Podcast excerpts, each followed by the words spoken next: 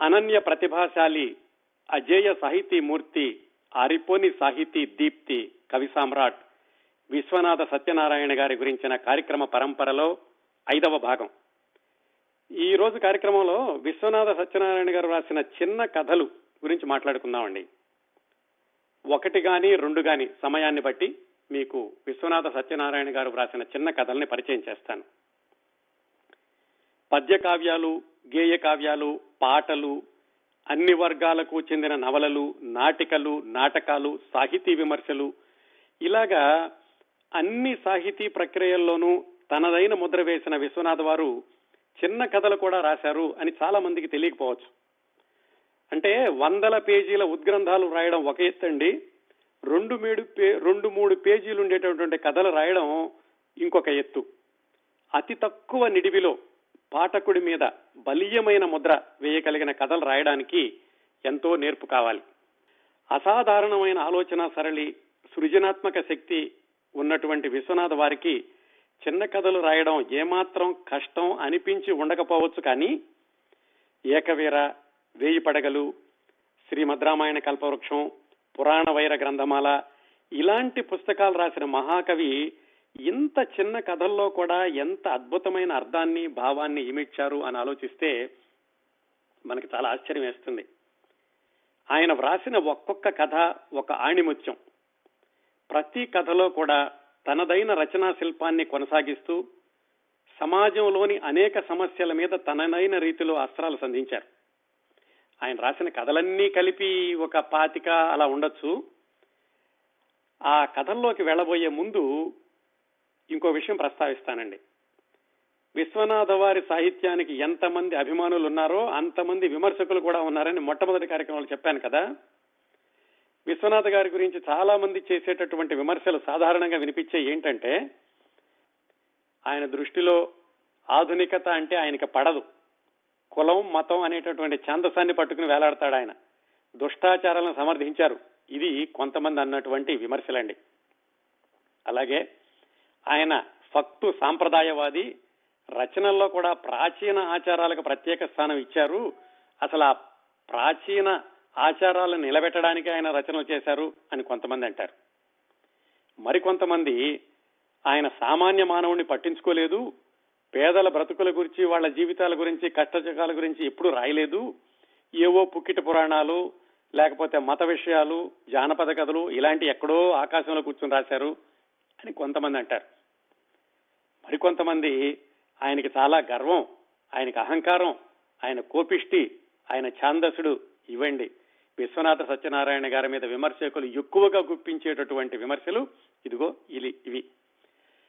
వీటికి సమాధానాలు ఆయన సూటిగా చెప్పినటువంటి సందర్భాలు ఉన్నాయి.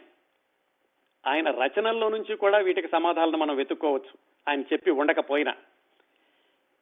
తనను విమర్శించిన వాళ్ళకి ఆయన చెప్పినటువంటి కొన్ని సమాధానాలు వివిధ సందర్భాల్లో ఏమిటో చూద్దాం.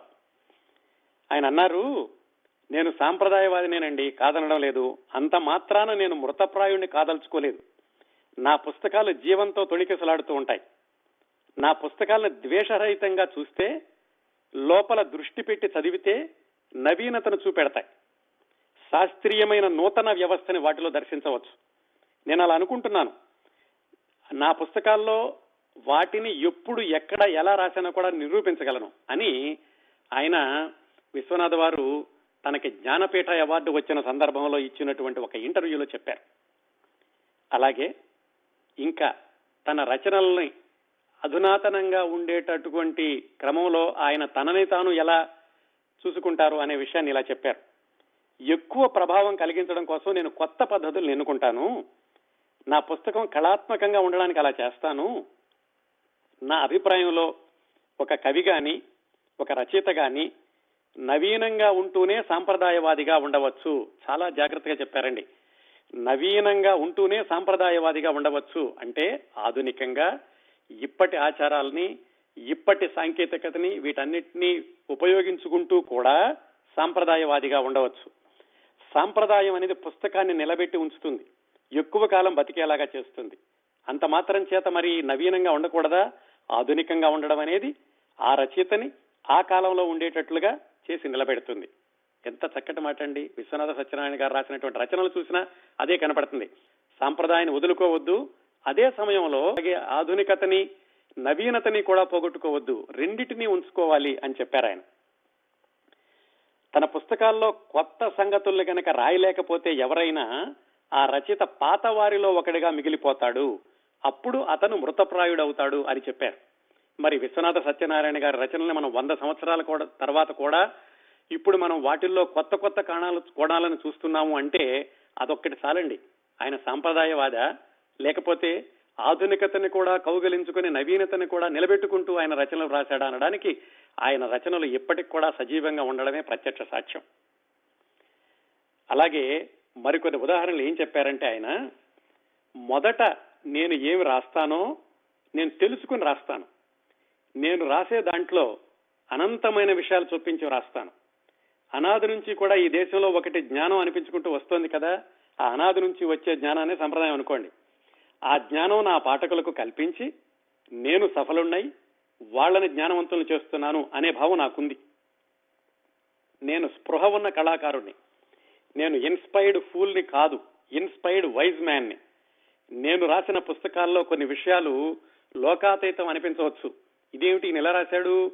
అసలు ఇది ఎక్కడైనా జరుగుతుందా అని మీకు అనిపించవచ్చు. కానీ అవి లోకంలో ఎక్కడో ఒక చోట జరుగుతూనే ఉంటాయి. కావాలంటే మీరు వార్తాపత్రికలు చూసుకోండి. ఇంత ఆత్మవిశ్వాసంతో ఆయన సమాధానం చెప్పారండి. నేను పాతదనాన్ని కొనసాగిస్తున్నాను. అంత మాత్రం చేత కొత్తదనాన్ని నేను వదులుకోవడం లేదు. కొత్తగా ఉంటూనే పాతదనాన్ని ఉంచుకోమని చెప్తున్నాను. అంటూ ఇంకో సందర్భంలో కూడా ఆయన ఏం చెప్పారంటే పరిగెత్తండి నాయన ముందుకు పరిగెత్తండి నేను వద్దండం లేదు. కానీ అప్పుడప్పుడు వెనక్కి తిరిగి చూసుకుంటూ ఉండండి అని చెప్పారు. అలాగే దానికి ఒక ఉదాహరణ కూడా చెప్పారు. ఇలాగా ఆయన రాసేటటువంటి రచనల్లో సజీవత్వం తొణికెసలాటు ఉండడానికి ఆయన కొన్ని ఉదాహరణలు ఏం చెప్పారంటే ఏదైనా సరే ఒక విషయం గురించి రాయాలి అంటే రచయిత మనస్సు అక్కడికి వెళ్ళాలి. రచయిత మనస్సు ఆ ప్రదేశానికి ఆ కాలానికి ఆ పాత్రల దగ్గరికి వెళితే అప్పుడు ఆ రచన సజీవంగా ఉంటుంది. అలాంటి మనసు ఉండాలి రచయితకి. అలాంటి మనసు నాలో నిత్యం జాగ్రత్త అవస్థలో ఉంటుంది. ఉదాహరణకి రామాయణంలో వ్రాసినటువంటి అరణ్యాన్ని గురించిన వర్ణనలు ఇవన్నీ నేను ఎలా రాశాననుకుంటున్నారు? నేను రైలులో వెళ్ళినా కారులో వెళ్ళినా నా మనస్సు ఎప్పుడు వాటి గురించి ఆలోచిస్తూ ఉంటుంది. ఆ భావనతోటే నా చుట్టూ చూస్తూ ఉంటుంది. మరి అడవి గురించి ఎలా రాశానంటే నేను అడవి గురించి సవా లక్ష గ్రంథాలు చదివాను. అడవిలో తెగ తిరిగాను. వేట గురించిన గ్రంథాలు ఎన్నో తిరగేశాను. జిమ్ కార్బెట్ హెండర్సన్ సింగ్ ఇలాంటి వాళ్ళ గ్రంథాలన్నీ చదివాను. అయితే ఇవన్నీ మీకేం ఉరిగించినాయి అని మీరు అనొచ్చు. వాటిలోని విషయాలు నా మనసులో పడ్డాక వాటికి కలిగే సంస్కారం వేరు. అవి నా అనుభవాల విషయాలు అవుతాయి. ఏనాడో ఎక్కడో నేను అలా అడవిలో రాత్రిళ్ళు గడిపి ఉన్నానే అనిపిస్తుంది. అప్పుడు ఇలాంటి రచనలు మీకు సజీవంగా అనిపించేటువంటి రచనలు రాయడానికి నాకు వీలవుతుంది. అలాగే నేను ఎన్ని రాత్రులు నిద్ర లేకుండా ఆకాశం వైపు చూస్తూ గడిపాను. మనకి తిథులు ఉన్నాయి కదా. ప్రతి తిథిలోనూ చంద్రుడు ఎప్పుడు ఉదయిస్తాడు ఎప్పుడు అస్తమిస్తాడు ఏ దిశ నిండి ఈ వెన్నెలలు ఎలా పడతాయి చీకట్లు ఎలా క్రమ్ముతాయి ఇలాంటివన్నీ కూడా నేను చూడకుండా రాసినవి కాదు. నా లవలలో చూడండి. నెలకు సరిపడా రాత్రులన్నటి స్వభావం తెలుస్తుంది. నా రామాయణం నా సకలోహ వైభవ సనాథమని వట్టి గప్పు గప్పాలు చెప్పుకోలేదు నాయన. నేను నేనేదో ఊహించా రాశానని చెప్పుకోలేదు. చదివే వాడికి మనస్సు అనేది ఉంటే చదవడం అనేది తెలిస్తే నా రామాయణం చదివిన వాడు లోకాన్ని నేను ఎంత నిశితంగా అరుసు అనుశీలించానో తెలుసుకుంటాడు. కాలంలోని ప్రతి లిప్తను నేను చూశాను. దేశంలోని ప్రతి అంగుళాన్ని నేను కొలిచాను. ఇలా ఉపన్యాసాల్లో చెబితే వీడికి అహంకారం అనుకుంటారు. కాదు నాయన నా గ్రంథాలు చదవండి. నేను ఏం చెప్పానో చూడండి అంటాను. నా పుస్తకాలు చదవకుండా విమర్శించే వాళ్ళే ఎక్కువైపోయారు నేనేం చేసేది? ఇదండి. విశ్వనాథ గారు వాపోయినటువంటి వైనం తన రచనలను చూసి విమర్శించే వాళ్ళ గురించి ఆయన అనుకున్నది. ఇది ఆయన చెప్పినటువంటి సమాధానాలే కాదు ఆయన రచనల్లో కూడా ఇలాంటి విషయాలన్నీ కూడా చాలా దొరుకుతాయి. మనం జాగ్రత్తగా చూస్తే మరి ఇన్ని రకాలు రాశారు కదా అని ఏమిటి నార్వల్ రాశారు నాటకాలు రాశారు విమర్శలు రాశారు పద్య గ్రంథాలు రాశారు మహాకావ్యాలు రాశారు అలాగే ఇప్పుడు చెప్పుకోబోతున్న చిన్న కథలు రాశారు. ఇవన్నీ ఎలా రాసేవాళ్ళు ఆయన? ఆయన ఏమైనా ఒక గదిలో కూర్చుని చాలా మనసునంతటిని ఏకాగ్రతతో ఒక చోట పెట్టి ఎవరికి కనపడకుండా అర్ధరాత్రి పూట తెల్లారి వరకు ఇలా రాసుకునేవాళ్ళ? కాదు.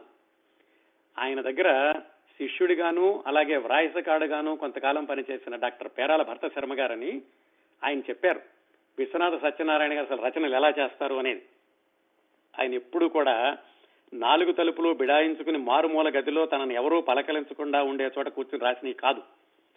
ఆయన ఒక పంతొమ్మిది వందల యాభై వారు యాభై ఆరు వరకు కూడా ఒక పూరిపాకలో ఉండేవాళ్ళు కుటుంబంతో ఆ పూరిపాక బయట చుట్టూత అరుగు ఉండేది.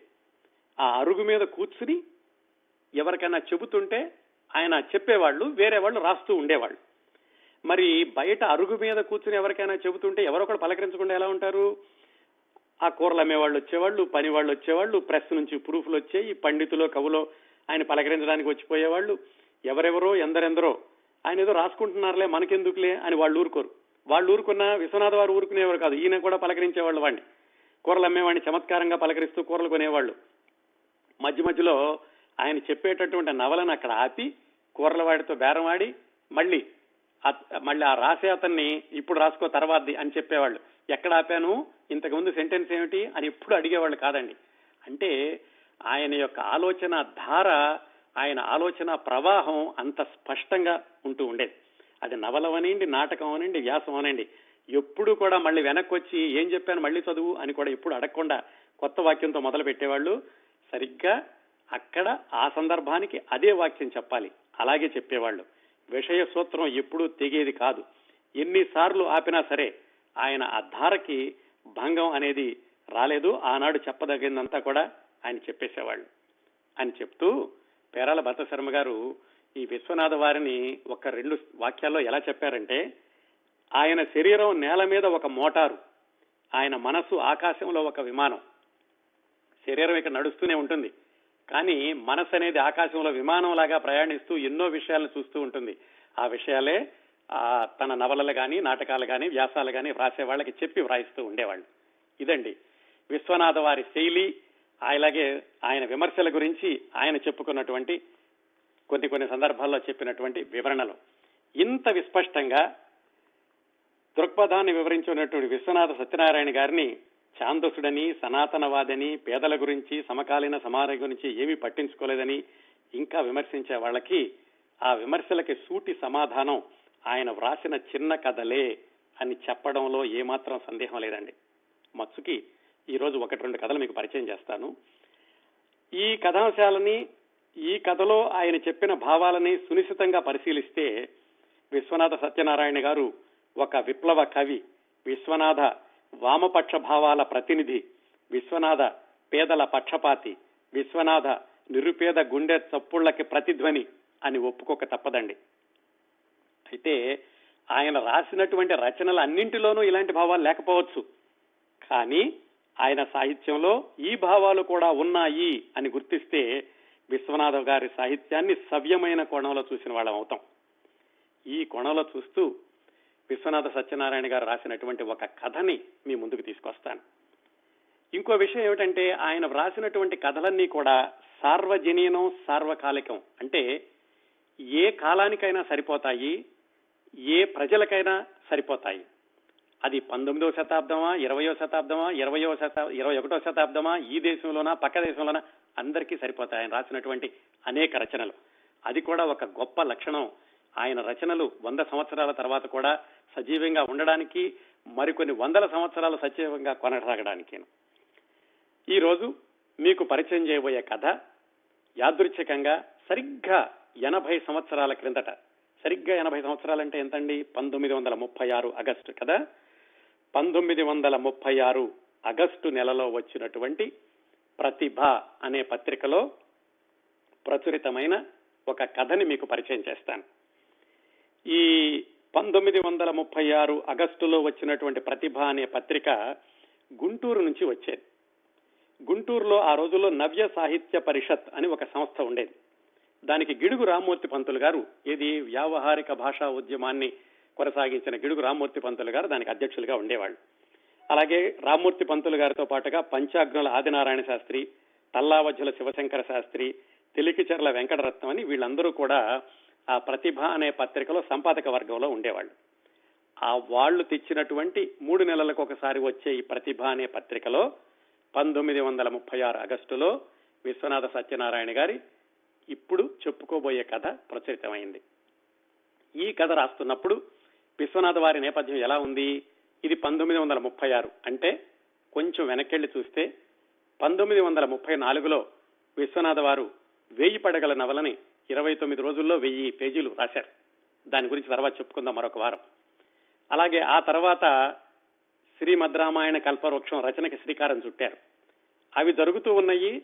అలాగే మిగతా నాటకాలు అవి రాస్తున్నారు వ్యాసాలు రాస్తున్నారు. ఆ మధ్యలోనే ఇదిగో ఇప్పుడు మనం చెప్పుకోబోతున్నటువంటి కథ కూడా రాశారు. ఈ కథ పేరు చాలా విచిత్రంగా ఉంటుంది. మ్యాక్లీ దుర్గంలో కుక్క. మాక్లీ దుర్గం అనుకోవచ్చు మ్యాక్లీ దుర్గం అనుకోవచ్చు. మ్యాక్లీ దుర్గంలో కుక్క. ఈ కథ పేరు. చాలా విచిత్రంగా ఉంది కదా ఇదేదో ఇంగ్లీష్ కదా మ్యాక్లీ దుర్గం ఏమిటి అని. మీకు ఈ కథ చెప్పడం అయిపోయాక ఆ మ్యాక్లీ దుర్గం ఎక్కడుందో ఎలా ఉంటుందో చూపిస్తాను. అలాగే ఈ కథని ఈ ప్రతిభ అనేటటువంటి ఎనభై సంవత్సరాల క్రిందట వచ్చినటువంటి పత్రికని మీకు కావాలంటే అది కూడా మీకు పంపిస్తాను. నాకు ఒక ఈమెయిల్ పంపించండి Kiran Prabha at Gmail dot com నేను ఆ పత్రికని మీకు పంపిస్తాను. చాలా ఆసక్తికరంగా ఉంటుంది. ఎనభై సంవత్సరాల క్రిందట పత్రిక ఎలా ఉండేది? దాంట్లో విశ్వనాథ్ గారి కథ ఎలా ఉంది అనేది కూడా మీకు తెలుస్తుంది. ఇప్పుడు కథలోకి వెళదాం. మ్యాక్లీ దుర్గంలో కుక్క. ఈ మ్యాక్లీ దుర్గం అనేది గుంతకల్ నుంచి బెంగళూరు వెళ్ళేటటువంటి ద్రోవలో ఒక నాలుగు స్టేషన్లకి ఇవతల ఉంది. ఆ ఈ మ్యాక్లీ దుర్గాన్ని ఎందుకు ఎంచుకున్నారు ఆయన? ఏ గుంటూరు విజయవాడ గుడివాడ రాయొచ్చు కదా ఆయనకి బాగా తెలిసినవి? దానికి ఒక కారణం ఉందండి. కథ అంతా వింటే తెలుస్తుంది మనకి.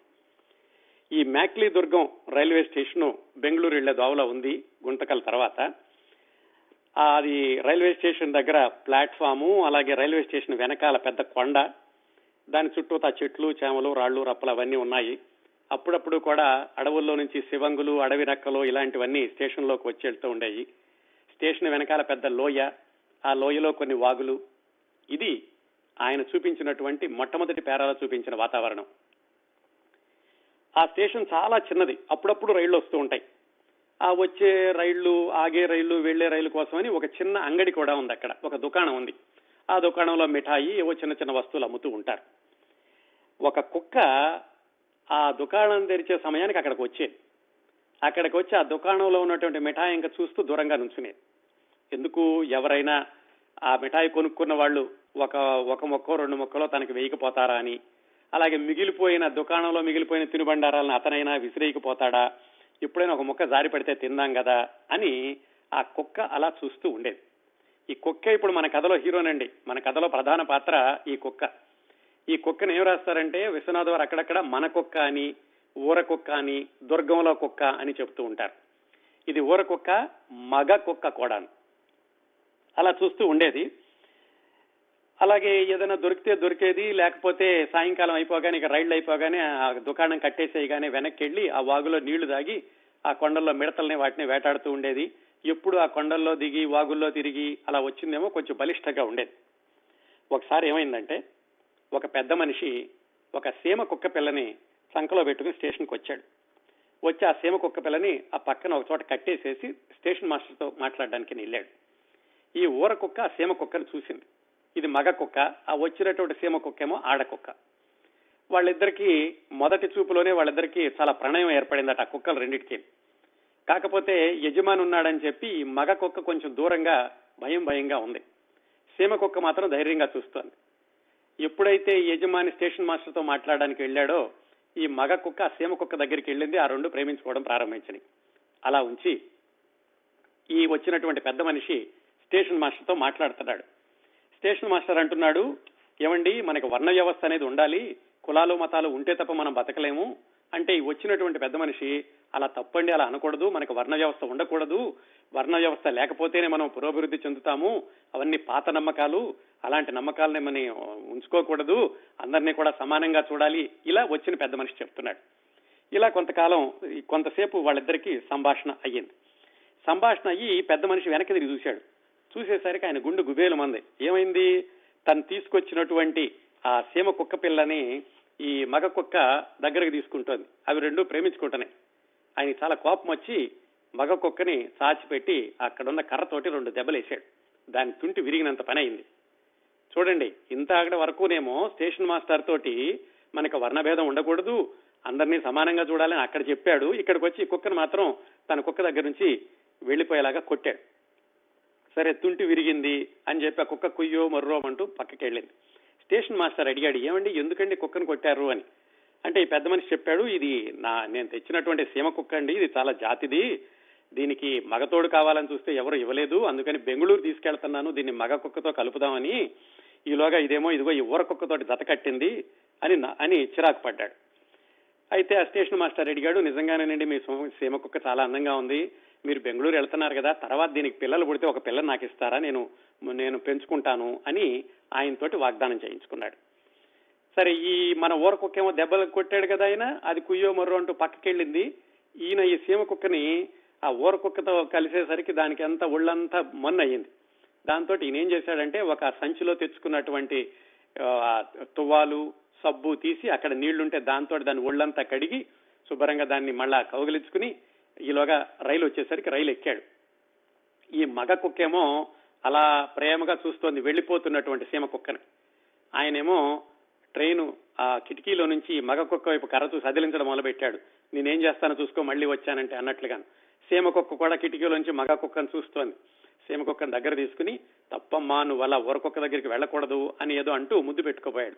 అది ఒకసారి మొహం పక్కకు తిప్పుకుంది ఆ సీమ కుక్క. ఇందాకేమో మగ కుక్క దగ్గర చక్కగా ప్రేమగా ఉంది ఇప్పుడు యజమాని పలకరించినా కానీ అది పలకడం లేదు. ఎందుకంటే వాటిద్దరి మధ్యన ఉండేటటువంటి సయోధ్య వేరు ఈయన తీసుకొచ్చేసినటువంటి విధానం వేరు.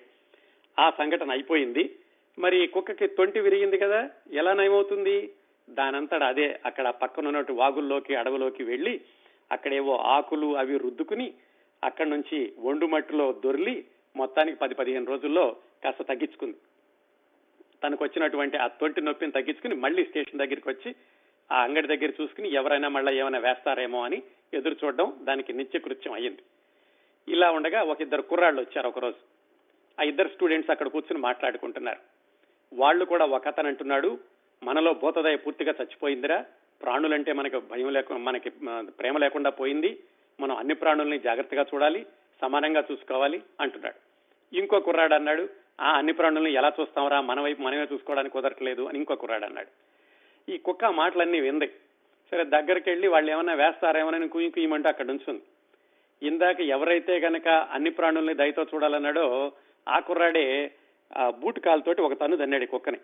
ఆ రెండో కుర్రాడు ఏది వద్దన్న కుర్రాడు ఏవో రెండు తినుబండారాలు వేయిపోయాడు. ఈ కుక్క అప్పటికే దెబ్బ తగిలి ఉందేమో కుయ్యోమంటూ పక్కకి వెళ్ళిపోయింది. ఏం తినలేదు. ఒక రాత్రి ఏం జరిగిందంటే ఆ సంఘటన అక్కడ అయిపోయింది. ఆ రోజు రాత్రి తర్వాత ఏం జరిగిందంటే అడవిలో నుంచి స్టేషన్ వెనకాల అడవి ఉంది కదా దాంట్లో నుంచి ఒక చిన్న అడవి కుక్క లాంటిది. ఆయన సత్యనారాయణ గారి కథలో వేగోళం అని రాశారు. వేగోళము అంటే అడవి కుక్క లాంటి అడవి నక్క లాంటిది. అది వచ్చి దీన్ని తరవడం ప్రారంభించేసరికి ఈ మన మగ కుక్క ఊర కుక్క ఆ దుకాణం కింద ఒక చిన్న గుహలాగా ఉంటే దానిలోకి వెళ్ళిపోయింది. గూడులాగా ఉంటే దానిలోకి వెళ్ళి ఈ బయట అడవి నుంచి వచ్చినటువంటి నక్కని అది అదిలించడం ప్రారంభించింది. ఈ నక్క తల లోపలికి పెట్టి మన కుక్కను బయట లాగాలని ప్రయత్నించేసరికి ఆ మగ నక్కను కరిచింది. అలా కరవడమే కాకుండా అదను చూసి బయటకు వచ్చి దాని ఒళ్ళంతా చీరేసింది. దాంట్లోకి ఆ- నక్క పారిపోయి. పొద్దున్నే వచ్చి చూసేసరికి వీళ్ళందరికీ ఆ నక్క పారిపోవడం కనిపించింది. ఈ కుక్కే ఆ నక్కను తరిమేసిందని వీళ్ళందరూ కూడా కుక్కను చాలా పౌరుషవంతురాలు ఇది మనకి చాలా సహాయం చేసింది. ఇది గనక స్టేషన్లో ఉంటే ఇంకెప్పుడు అడవి జంతువులు రావు అని వాళ్ళందరూ ఆ కుక్కని ప్రేమగా చూడడం ప్రారంభించారు. ప్రేమగా చూడడం ప్రారంభించేసరికి ఆ అంగడి అతను ఉన్నాడు కదా దుకాణం అతను అతను తన దగ్గర ఉన్న మిఠాయి అంతా తెచ్చి దీనికి పెట్టాడు. ఊరికే పెట్టలేదు. ఆ మిఠాయిని అతను ఏం చేశాడంటే కాగిపోయినటువంటి నూనెతో వండిన మిఠాయి అది ఎవడో కొంటలేదు. అందుకని ఆ మిఠాయిని తెచ్చి మన కుక్క దగ్గర పెట్టాడు. ఈ కుక్క ఆ మిఠాయి తింది. తినేసరికి దానికి ఆ రెండో రోజు నుంచి వాతం లాగా చేసింది. విపరీతంగా జబ్బు చేసింది. అది ఎన్ని ఆకులు రుద్దుకున్నా ఎన్ని నీళ్ళు తాగినా దానికి అది తగ్గలేదు. ఎందుకు? అది తిన్నటువంటి ఆ మిఠాయి మంచి మిఠాయి కాదనమాట. అందువల్ల దానికి దబ్బు చేసి వాతం చేసింది. వాతం చేసేసరికి అది అలా కుయ్యో మర్రో అంటూ అలా అనారోగ్యంతో ఈగసలాడుతూ వెళుతుంటే ఇంతకుముందు ఇంతకు ముందు గౌరవించిన వాళ్ళంద వాళ్ళే కూడా చీడకొక్క పేల కుక్క అని దాన్ని కొట్టడం మొదలుపెట్టారు. అలా ఆరు నెలలు అయింది ఆ కుక్కకి చావటం లేదు బతకడం లేదు.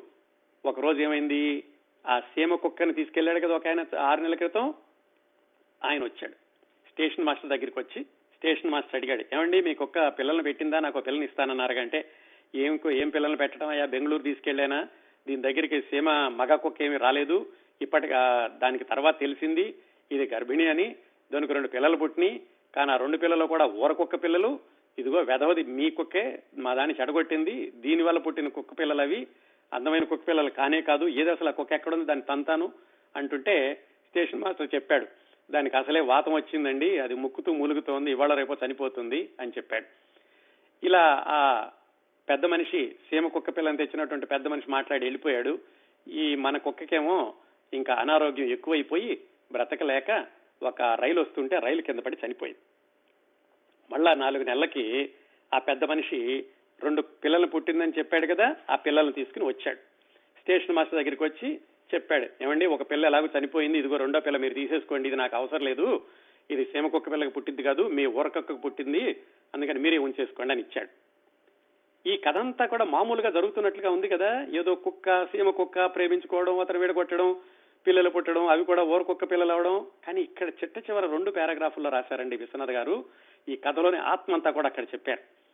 ఈ కొత్తగా వచ్చినటువంటి పిల్లని స్టేషన్ మాస్టర్ పెంచుకున్నాడు కదా కుక్క పిల్ల? అది ఊర కుక్కకు పుట్టిందే. ఊర కుక్క ఏమో చనిపోయింది కదా అప్పటికి. ఆ కుక్క పిల్ల ఎలా తయారైందంటే తండ్రిలాగా బలంగా ఉంది. ఎదురుగా ఉన్న కొండ మీదకి ఎప్పుడు షికారు వెళ్ళొస్తుండేది. ఎవరైనా మిఠాయి పెట్టపోతే వాళ్ళకి పళ్ళు చూసి కరవబోయేది ఎందుకంటే తండ్రి ఆ మిఠాయి తినే కదా చనిపోయాడు. అలాగే ఎన్ని ఆడకుక్కలు వచ్చినా సరే వాటి వంక చూసేది కాదు. అలాగే కుందేళ్ళు నక్కలు ఏమైనా వస్తే కనుక వాటిని వేటాడుతూ ఉండేది. ఈ విద్యార్థులు ఎవరైనా వచ్చి భూతదయ ఇలాంటి ఉపన్యాసాలు చేస్తుంటే వాళ్ళ వంక తిరస్కారంగా చూసేది. ఆ పెద్ద మనిషి వచ్చి వర్ణ వ్యవస్థ గురించి మాట్లాడుతుంటే ఆ దగ్గరికి వెళ్ళి వాళ్ళని కరుస్తానన్నట్టుగా వాళ్ళని బెదిరిస్తూ ఉండేది. ఇట్లా అంటే తండ్రి చేయలేని పనులన్నింటినీ కూడా ఈ పిల్ల కుక్క పిల్ల చేస్తూ ఉండేదన్నమాట. చివరికి ఆ పిల్లకి ఆ ఒక మిఠాయి వాడు మిఠాయి మిఠాయి దుకాణం వాడు మిఠాయి పెట్టబోతే వెళ్ళి వాడిని కరిచినంత పని చేసింది. ఈ మిఠాయి నాకు పెడతావా అని. ఆ మిఠాయి తినే తన తండ్రి చనిపోయాడు. ఇలాగా ఈ తర్వాత వచ్చినటువంటి తరానికి ఎదురు తిరిగేటటువంటి మనస్తత్వం ఏర్పడింది. చివరికి కొన్నాళ్ళు చూసి మనుషులంటే వెగటు పుట్టి అడవుల్లోకి వెళ్ళిపోయింది. నిత్య గహన నిత్య గహన సంచారం వలనో తల్లి పోలికో తోకకుచ్చు బలిసింది కూరలు వచ్చినాయి. మనుషుని గాలి తగిలితే బృహస్పతి తమ్ముడు సంవర్త మహర్షి వలె చేదరించుకుని తొలగిపోతుంది. ఇది చిట్ట చివరి వాక్యాలు. ఇదండి కథ. ఈ కథని విశ్వనాథ్ వారు కేవలం ఏదో కుక్క కుక్క కుక్క పిల్ల సీమ కుక్క ఆ కథ చెప్పడానికి మాత్రమే వ్రాశారనుకోకూడదండి ఈ ప్రతీకాత్మకంగా రాసినటువంటి కథ అంటే సింబాలిక్గా రాశారు. ఈ కథలో ఏమి ప్రతీకలు ఉన్నాయి దేనికి సింబాలిక్గా చెప్పారు అంటే మనం అన్వయించుకునే కోణాన్ని బట్టి ఈ కథని రకరకాల కోణాల్లో అన్వయించుకోవచ్చు. ఏమీ అన్వయించుకోకుండా మామూలుగా ఓకే ఇదేదో కుక్క పిల్ల కథ కుక్క కథ అనుకున్నా కానీ దీంట్లో బోలెడంత కరుణ దయ మనుషుల్లో ఉండేటటువంటి క్రూరత్వం ఇవన్నీ కూడా కనిపిస్తాయి. అలాగే ఒక మాట చెప్పి ఇంకో పని చేయడం ఇలాంటివన్నీ కనిపిస్తూ ఉంటాయి. ఈ కథని ఎన్ని కోణాల చూడ కొన్ని కోణాల చూద్దాం. ఎలాగంటే ఈ లోకంలో మాటలు చెప్పడానికి పనులు చేయడానికి బోళ్ళంత అంతరం ఉంటుంది. ఎదుటివాడికి చెప్పేటందుకు నీతులు ఉన్నాయనుకున్నాను చూడండి. అవి రెండు సందర్భాల్లో చూపించారు. ఇది పెద్ద మనిషి వచ్చి ఈ అందరినీ కూడా మనం సమానంగా చూడాలండం అలాగే స్టూడెంట్స్ వచ్చి మనం భూతదయ చూపించాలనడం చివరికి వాళ్ళే ఈ కుక్కను కొట్టడం ఇవన్నీ కూడా మనుషుల్లో ఉండేటువంటి కపటత్వాన్ని చూపిస్తాయి. అలాగే ఈ వర్ణాంతరాలు కులాలు మతాలు ఇలాంటివన్నీ కూడా నాగరికత పెరిగినటువంటి మనుషులకే కానీ నాగరికత కూడా తెలియని జంతువుల్లో ఇలాంటి వర్ణ విభేదాలు ఎక్కడా లేవు మర్రు అని విశ్వనాథ్ గారు ఈ కథలో చెప్పకుండా చెప్పారు. అందుకే అది సీమ కుక్క అయినా ఊర కుక్క అయినా కానీ రెండు కలిసి ప్రేమగా ఉన్నాయి. మనిషి అన్నవాడే వచ్చి వరకు సీమ కుక్కని విడిగా తీసుకెళ్ళాడు కానీ లేకపోతే ఆ రెండు కలిసే ఉండే. అలాగే బలవంతులు దుర్బలులను బానిసలను కావించారు అని శ్రీశ్రీ అన్నట్లుగా ఇందులో కూడా ఈ ఊర కుక్క యొక్క ఆవిడ బలహీనతని చూసి కానీ వాళ్ళు కొట్టడం అలాగే ఈ సీమ కుక్క యజమాని దాన్ని లాక్కుపోవడం ఇలాంటివన్నీ కూడా బలవంతుడు బలహీనుల్ని ఎలాగా హింసించారు అనేది కూడా దీనిలో చూపించారు. అలాగే చిట్ట చివరిలో ఆ పుట్టినటువంటి కుక్క పిల్ల ఎప్పుడైతే ధైర్యం తెచ్చుకుని తండ్రి కంటే భిన్నంగా ఈ మనుషుల్ని బెదిరించడం ప్రారంభించిందో అక్కడ తెలిసేదేమిటి? ఒక తరం మోసపోవచ్చు కానీ తర్వాత వచ్చేటటువంటి తరం మోసపోదు. ఆ మోసపోయినటువంటి తరం నుంచి పాఠాలు నేర్చుకున్న రెండో తరం ఎదురు తిరగడం నేర్చుకుంటుంది. ఇన్ని విషయాలు ఉన్నాయండి చూడగలిగితే ఈ కథలోను. అందుకే విశ్వనాథ సత్యనారాయణ గారు రాసినటువంటి ప్రతి కథలో కూడా ఇందాక మొట్టమొదట్లో చెప్పుకున్నాను చూడండి ఆయన ఛాందస్వాది అంటారని ఆయన్ని ఆయన్ని పేదలంటే ఈయనకి పట్టదంటారని చెప్పుకున్నామే. వాటన్నిటికీ సమాధానాలు ఇదిగో. ఇలాంటి కథల్లో ఎప్పుడు ఈ కథ రాసింది ఆయన? ఎనభై సంవత్సరాల క్రిందట పంతొమ్మిది వందల ముప్పై ఆరులో. ఇది ఒక మహోద్గ్రంథం వెయ్యి పేజీల వెయ్యి పడకలు రాశాక ఆయన రాసినటువంటి ఐదు పేజీల కథ మ్యాక్లీ దుర్గంలో కుక్క. ఇంతే కాకుండా ఇంతకుముందు చెప్పుకున్నాం విశ్వనాథ సత్యనారాయణ గారి కథలో ఒక స్క్రీన్ ప్లే కనిపిస్తూ ఉంటుంది ఒక దృశ్యం కనిపిస్తూ ఉంటుందని. మొట్టమొదటి పారాగ్రాఫ్లో ఆయన రాసినటువంటి దృశ్యం అంతా కూడా ఇప్పుడు మీరు చూడొచ్చు. ఎక్కడంటే ఇంటర్నెట్కి వెళ్ళి మకాలి దుర్గా ఎంఏకేఏఎల్ఐ డియుఆర్జిఏ అని కొట్టండి.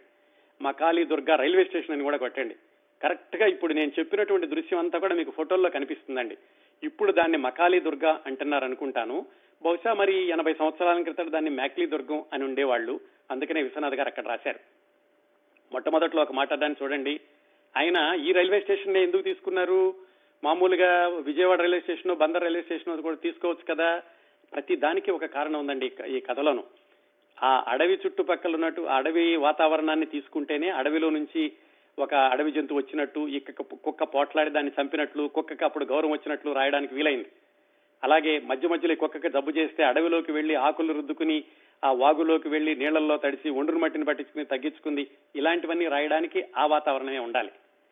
ఇలాగా ఈ కథలో ప్రతి వాక్యం కూడా చాలా తూకంతో వ్రాసినట్లుగా అనిపిస్తుంది. ఒక్క వాక్యం కూడా అనవసరంగా కనిపించదు. ఒక్క వాక్యం తీసేసినా కూడా కథలో ఏదో మనం కోల్పోతాం అన్నటువంటి భావన కలిగిస్తుంది. ఇంకొక మాట చెప్తాను చివరిలో. విశ్వనాథ్ వారు కథల్ని ఎవరైనా గనక దృశ్యమానం చేయాలనుకుంటే అంటే పిక్చరైజ్ చేయాలనుకుంటే వేరే స్క్రీన్ ప్లే అవసరం లేదనడానికి ఒక ఉదాహరణ ఏమిటంటే ఆ కుక్క మిఠాయి దుకాణంలో ఉన్నటువంటి మిఠాయిని ఎలా చూస్తోంది అనడానికి ఒక మాట రాశారండి. జాగ్రత్తగా వినండి. కుక్క తన చూపు అంగడిలోని పళ్ళికలలో ఉన్న మిఠాయి మీద పడేంత సమరేఖలో ఉంచుకుని ఊర్ధ్వ దృష్టితో తపస్సు చేస్తుంది. బాగా దగ్గరికి వెళ్ళింది అనుకోండి తలెత్తి చూడాలి. బాగా దూరం వెళితేనేమో వీళ్ళకి కనిపించదు.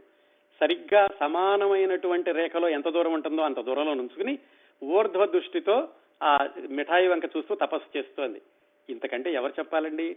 కెమెరా సరిగ్గా ఎక్కడ పెట్టాలి? కుక్క ఎంత దూరంలో ఉండాలి? మిఠాయి దుకాణం ఎంత దూరంలో ఉండాలి? ఏ యాంగిల్లో కుక్క చూడాలి? అనేది స్పష్టంగా ఆయన ఒక వాక్యంలో రాశారు. ఒకటి కాదండి ఇలాగ విశ్వనాథ సత్యనారాయణ గారి ఏకవీర గురించి మనం మూడు వారాలు ఎలా చెప్పుకున్నామో ఈ ప్రతి చిన్న కథ గురించి కూడా మనం గంట సేపు తేలిగ్గా మాట్లాడుకోవచ్చు. మనకున్నటువంటి సమయంలో ఈ మొట్టమొదటి కథని మీకు పరిచయం చేశాను.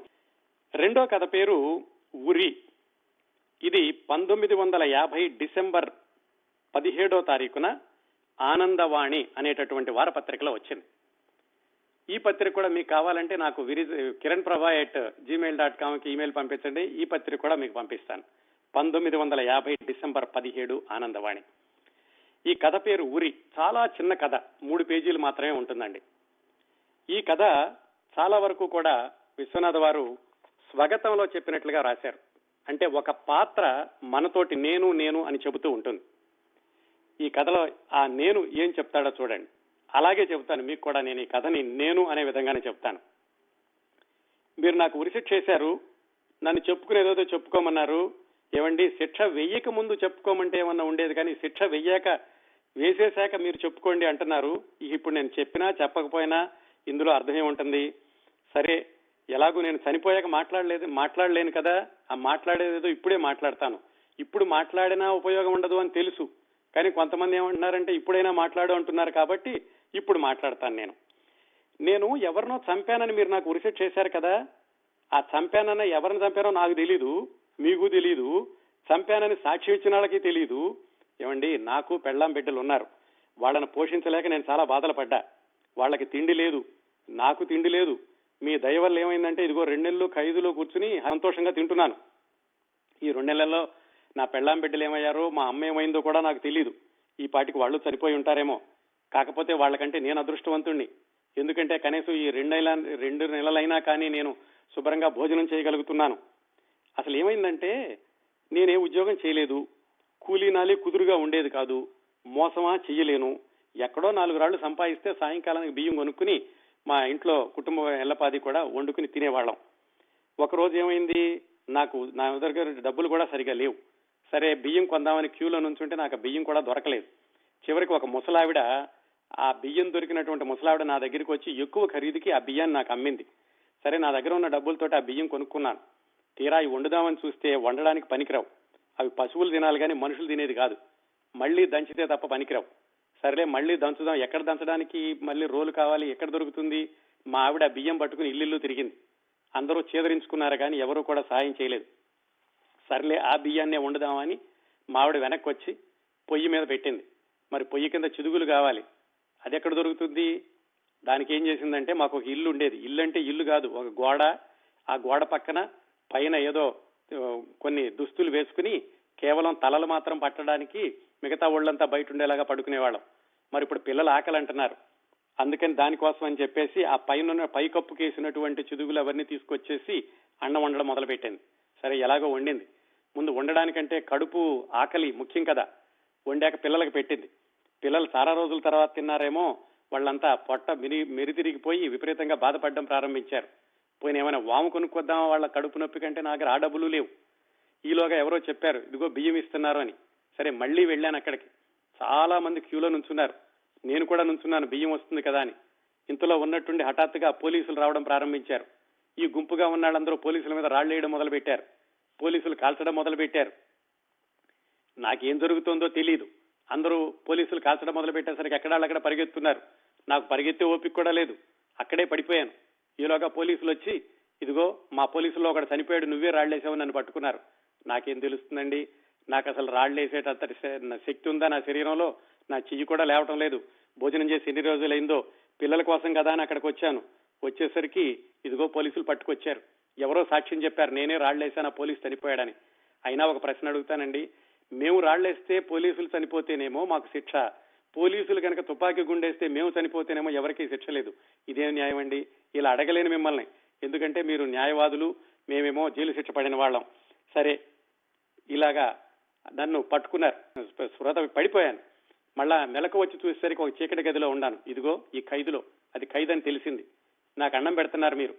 పిల్లలకైనా పెడదామా అనుకున్నాను. అప్పుడు గుర్తొచ్చింది. నేను ఖైదు లోపల ఉన్నాను. పిల్లలు ఎక్కడో ఇంటి దగ్గర ఉన్నానని. రెండు నెలలు అయింది పాపం పిల్లలు ఏం తింటున్నారో మా ఆవిడ ఏం పెడుతోందో మా తల్లి ఎలా ఉందో ఇలా అనుకుంటున్నాను. నాకు మాత్రం రాజవైభవం రాజవైభోగం. మీరు భోజనం పెడుతున్నారు. ఎక్కడికైనా వెళితే నన్ను మోటార్ బండిలో తీసుకెళ్తున్నారు. ఇంతకంటే ఏం చెప్పను? ఇంత ఉపకారం చేసిన మీరు వెయ్యేళ్ళు బతకండి బాబు. బతుకంతా తిండి లేక చచ్చిన నాకు రెండు నెలలు సుఖంగా తిండి పెట్టారు. మీ కడుపులు చల్లగా ఉండాలి. నా ఇంటిది పిల్లలు ఏమయ్యారో తెలియదు అదొక్కటే నాకు చింతగా ఉంది. నా పిల్లలు కొంచెం పెద్దాళ్ళు అయితే ఎట్లా పె- ఎలాగోలాగో పెద్దాళ్ళు అయ్యారనుకోండి చివరి రోజుల్లో వాళ్ళకు కూడా నాకు పట్టిన యోగం పడుతుందా? అదంతా మీ దయ. వాళ్ళని వెతికించి ఈ ఉపకారం చేస్తే మీ కడుపును పుడతాను. ఇంతేనండి కథ. కేవలం మూడు పేజీల కథ. ఇప్పుడు చెప్పండి. విశ్వనాథ వారు పేదల గురించి ఆలోచించలేదంటేను విశ్వనాథ గారు పేదల బాధల గురించి ఆలోచించలేదంటేను ఎక్కడైనా నమ్మబుద్ధి అవుతుందా మనకి? కథ పూర్తి అయ్యేసరికి పేగులు మెలితిరుగుతాయి నిజంగా ఈ అనుభవించి చదవగలిగితే ఈ పాట ఈ కథలోను పైగా ఈ కథని ఆయన పంతొమ్మిది వందల యాభై ఆరులో రాశారండి. పన్ అంటే అరవై ఆరు సంవత్సరాల క్రిందట స్వాతంత్ర్యం వచ్చిన మూడు సంవత్సరాలకు ఆయన రాశారు ఈ కథ. ఆ పేదల బాధలు ఎలా ఉండేవి? అలాగా అనుకోకుండా ఏమాత్రం నేరం చేయకపోయినా కానీ నేరం మోపబడి జైలులో ఉరిశిక్షబడి జైలులో ఉన్నటువంటి ఖైదీ ఆయన స్వాగతం ఈ ఉరి అనేటటువంటి కథ. విశ్వనాథ సత్యనారాయణ గారి కథల్లో చిన్న కథల్లో విశ్వరూపానికి ఇది ఒక నిదర్శనం అండి ఈ ఉరి అనేటటువంటి కథ. అవండి విశ్వనాథ సత్యనారాయణ గారు వ్రాసినటువంటి రెండు చిన్న కథల్ని పరిచయం చేశాను. వచ్చే వారం మరికొన్ని కథల్ని పరిచయం చేస్తాను. మనకు రాబోయే వారంలో ఎలాగంటే మరొక మూడు వారాలు ఈ కార్యక్రమ పరంపరని కొనసాగిస్తాను. వచ్చే వారం విశ్వనాథ సత్యనారాయణ గారు రాసిన మరొక రెండు మూడు చిన్న కథల గురించి ఆ తర్వాత వేయి పడగల నవల గురించి చిట్ట చివరి వారం విశ్వనాథ గారి వ్యక్తిత్వం గురించి ఆయన దగ్గర పనిచేసినటువంటి శిష్యులు చెప్పినటువంటి విశేషాలు మరొక మూడు వారాలతో మొత్తం ఎనిమిది వారాల కార్యక్రమంతో ఈ విశ్వనాథ వారి కార్యక్రమ పరంపరకి సెమీకోలను పెడదాం. ఆ తర్వాత భవిష్యత్తులో మళ్ళా ఎప్పుడైనా మరికొన్ని పుస్తకాల గురించి మాట్లాడుకుందాం.